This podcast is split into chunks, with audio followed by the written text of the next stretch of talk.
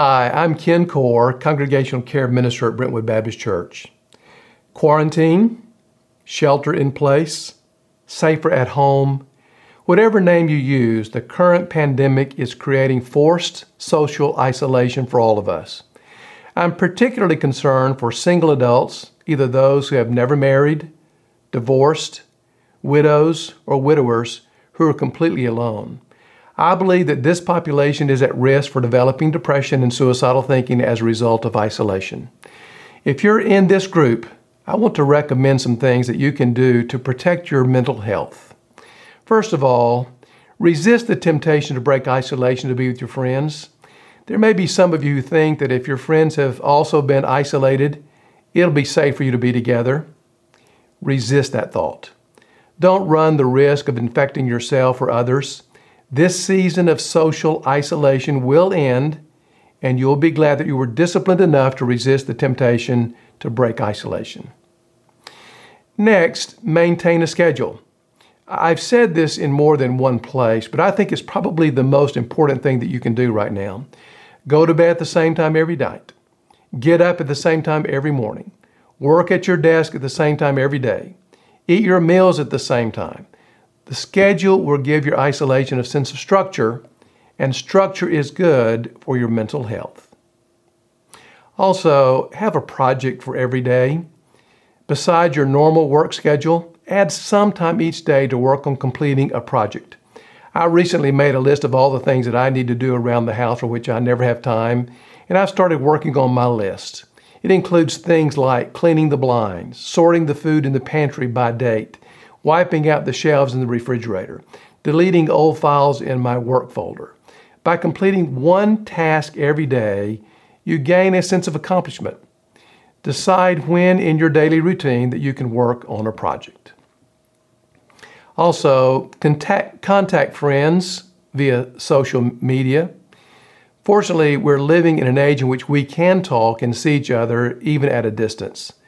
FaceTime and video chats are a good way to visit. Include a scheduled time every day that you can check in. YouTube videos and online workout routines are a good way to exercise and get your dopamine fix.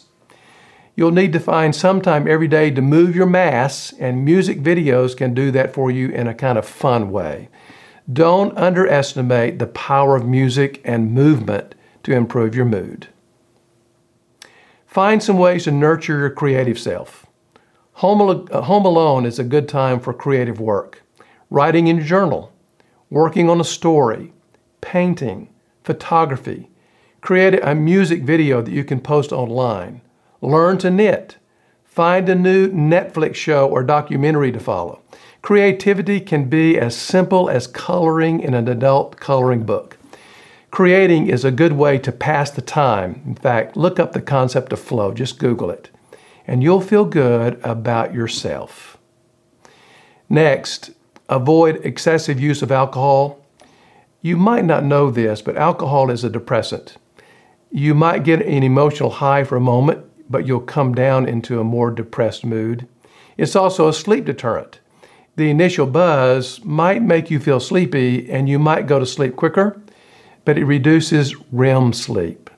So reduce your alcohol. Next, catch yourself and stop negative thinking about the future. Research shows that negative thoughts about the future can lead to depression.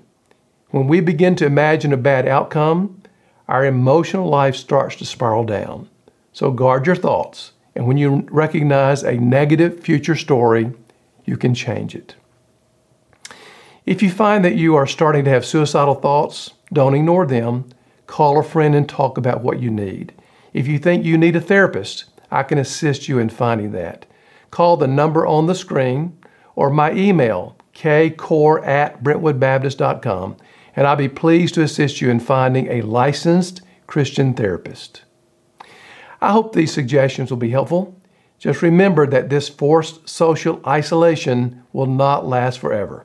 And in the meantime, the choices that you make every day will make all the difference. These are just a few ideas that I've had about how you can pass the time in a more healthy way, but I would love to hear from you. Comment below if you have some ideas that you think would be helpful for us, and we'll be glad to share those with others. We need to learn from each other during this time of isolation.